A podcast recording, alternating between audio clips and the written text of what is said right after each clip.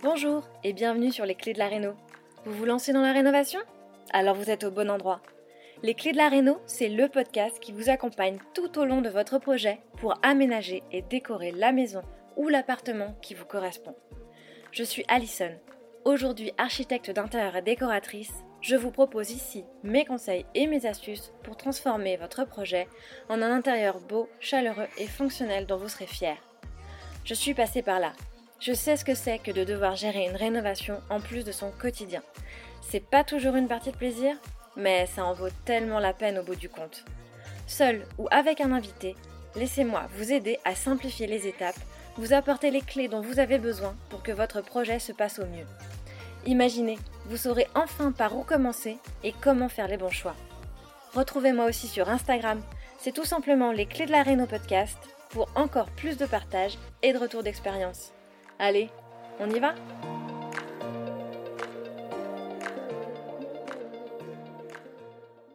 Hello à toi et bienvenue dans ce nouvel épisode de Les Clés de la Réno, le podcast. On continue notre Réno Camp aujourd'hui, tel un summer camp de la Réno. Donc si tu arrives là un peu par hasard, un peu en cours de route, c'est aujourd'hui l'épisode 3 sur 7 d'une série d'épisodes dans lesquels je te fais part d'un conseil ou d'une prise de conscience qui me paraît importante à réaliser si tu te lances dans un projet de rénovation.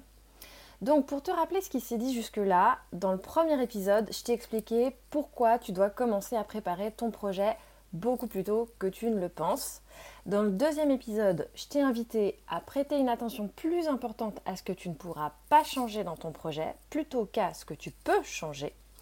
Et aujourd'hui, eh bien, on va parler du nerf de la guerre, n'est-ce pas Puisqu'on va parler argent et surtout de l'importance d'avoir un budget détaillé bien en amont de tes travaux.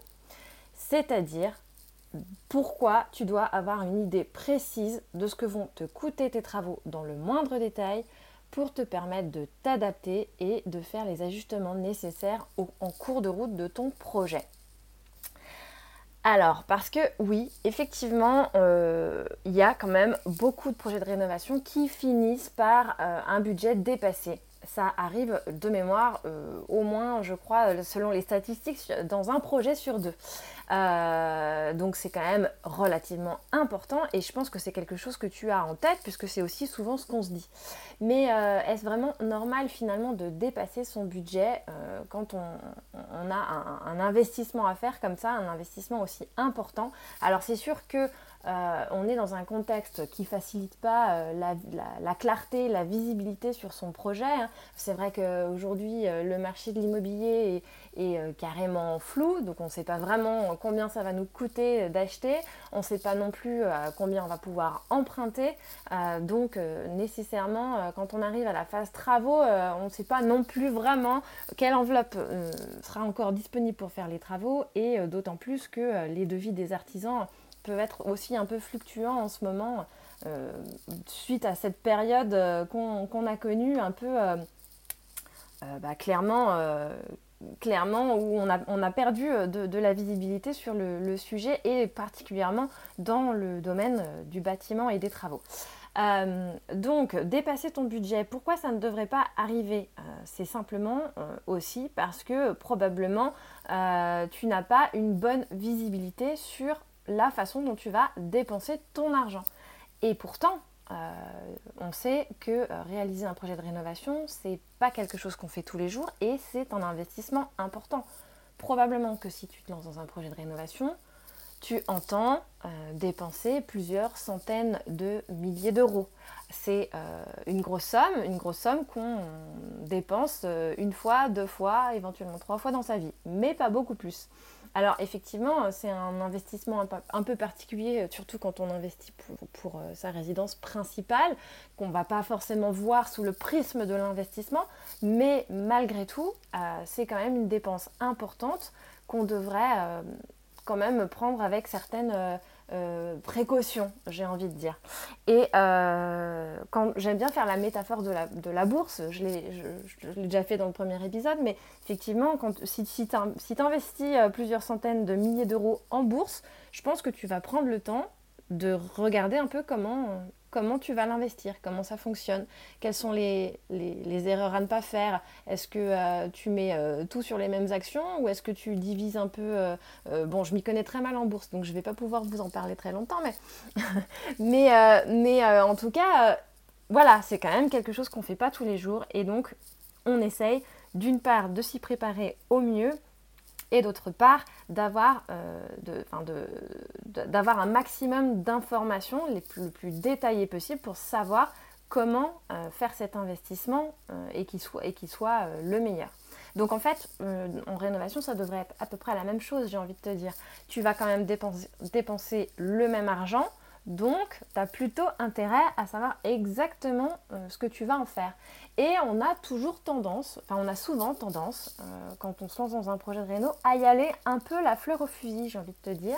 Euh, je le vois euh, avec mes clients, mais j'ai aussi été un peu dans ce cas-là au démarrage de, mes projets, où finalement, bah, comme on ne connaît pas ce domaine, bah, on fait confiance. On fait confiance aux artisans avec lesquels on signe, on va travailler.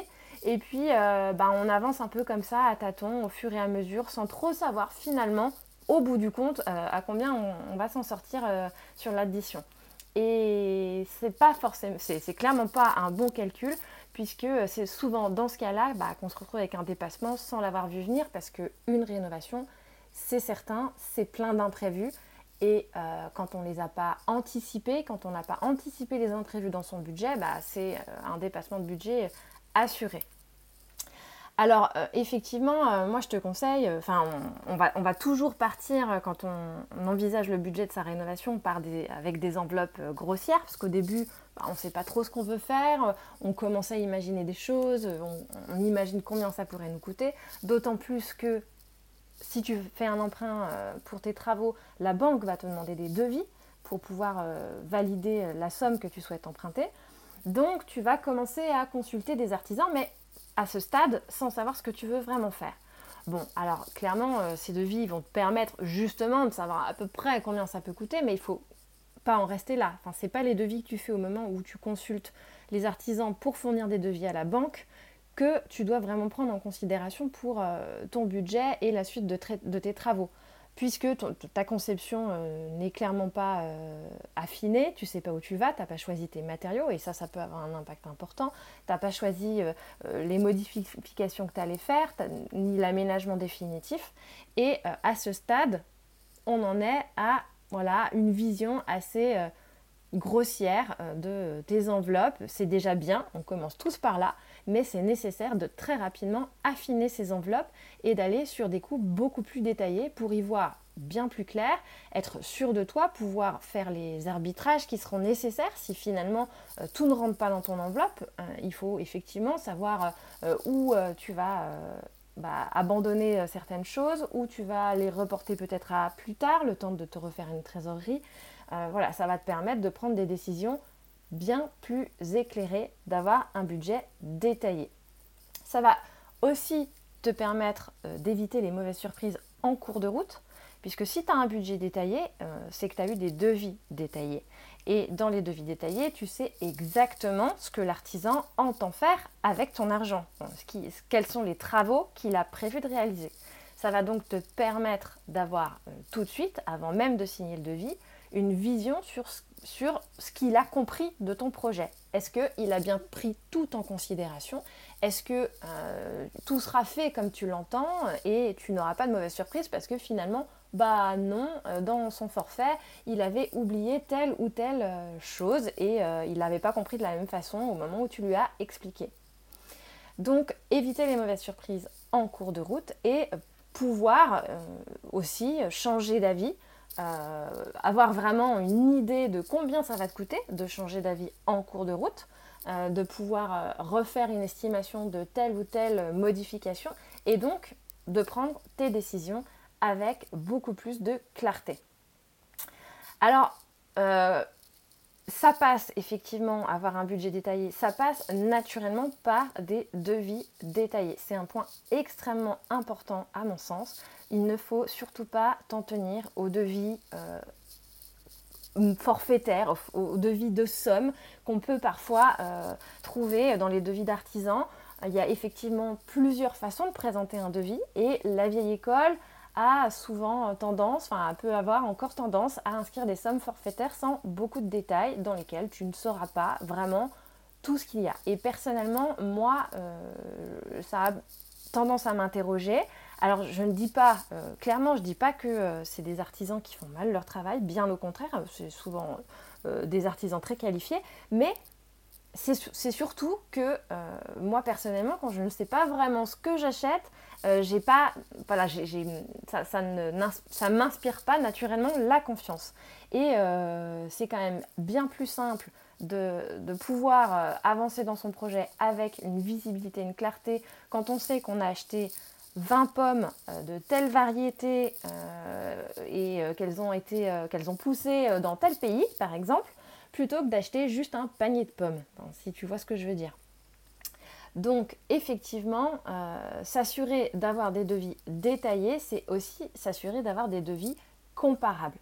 Euh, et je sais effectivement que c'est pas forcément toujours facile parce que euh, euh, ça peut arriver. Je rencontre régulièrement des, personnes qui me disent avoir eu des devis par SMS ou, ou, ou par simple appel avec un artisan qui, répond bah ça je vous le fais pourtant. Comme ça, bon, en étant venu voir le chantier quand même, parce que si quelqu'un vous fait un devis sans, euh, enfin te fait un devis pardon, sans euh, venir voir le chantier, clairement déjà là c'est pas très bon signe. Mais un artisan qui vient faire, qui vient voir le, chantier, qui t'écoute, qui prend en considération ce que tu fais et qui malgré tout euh, te répond quelques jours, quelques semaines plus tard par un SMS ou par un appel pour te dire combien ça va te coûter, c'est pas que c'est un mauvais artisan, mais c'est probablement un artisan qui euh, n'est pas très organisé, qui euh, n'a pas forcément voilà, une façon, un administratif très au point. Euh, peut-être que c'est un artisan qui, travaille seul, et donc probablement qui travaille bien, mais c'est un artisan certainement derrière lequel il va falloir un peu courir parce que ça, ça, dénote quand même d'un manque, voilà, d'un manque d'organisation. Donc un artisan qu'il va falloir appeler sans cesse pour savoir s'il a bien fait le travail, s'il est venu euh, quand, tu quand vous aviez convenu qu'il venait sur le chantier, euh, probablement un artisan que tu devras rappeler parce qu'il n'est pas venu sur le chantier finalement et euh, tu veux savoir quand est-ce qu'il sera là. Enfin voilà, c'est pas forcément un très bon signe.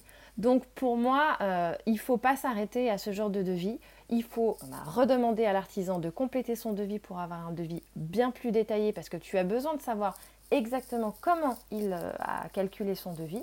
Et euh, cela te permet, euh, comme je l'ai dit, de pouvoir faire les arbitrages si jamais tu changes d'avis, si jamais tu souhaites faire les choses par toi-même, finalement, et malgré tout passer par cet artisan. Mais en tout cas, ne pas s'en tenir à un devis forfaitaire. Et d'où l'intérêt aussi, selon moi, de consulter plusieurs artisans par corps d'état, au minimum trois. Euh, je sais que c'est long, je sais que c'est contraignant, je sais que c'est fastidieux, ça prend du temps et on a envie que les, travaux commencent rapidement. Mais en faisant ça au départ, en prenant ce temps-là, c'est assuré qu'après, ça va, ça, va, ça va aller plus vite. Tu vas optimiser ton temps de chantier si tu prends le temps de bien préparer les choses en amont. Je t'assure, ça évite bien des mauvaises surprises qui peuvent te faire prendre énormément de retard par la suite. Donc bien prendre le temps de consulter au minimum trois artisans, bah, c'est aussi t'assurer d'avoir euh, peut-être au moins un ou deux devis détaillés parce que dans, dans l'eau, il y en aura quand même probablement un au moins qui te fera un devis forfaitaire et ça te permet de passer plus rapidement à l'étape d'après. Et euh, effectivement, au départ, on a, comme je te le dis, euh, comme je te le disais à l'instant, toujours enfin, très envie. Euh, on passe beaucoup de temps euh, sur Pinterest ou sur Instagram à chercher des inspirations, chercher des idées déco, chercher des idées d'aménagement, mais euh, avec des, inspirations visuelles. Et en fait, c'est très bien, c'est nécessaire, il faut le faire. Je suis la première à le faire pour mes projets clients et, pour mes projets perso. Mais en fait, un projet de rénovation, il y a tellement de considérations à prendre dans ta réflexion que euh, tu dois en fait passer autant de temps sur les considérations pratiques et les considérations techniques que sur les considérations esthétiques au moment euh, où tu prépares ton projet, au moment où tu planifies ou au moment où tu fais la conception.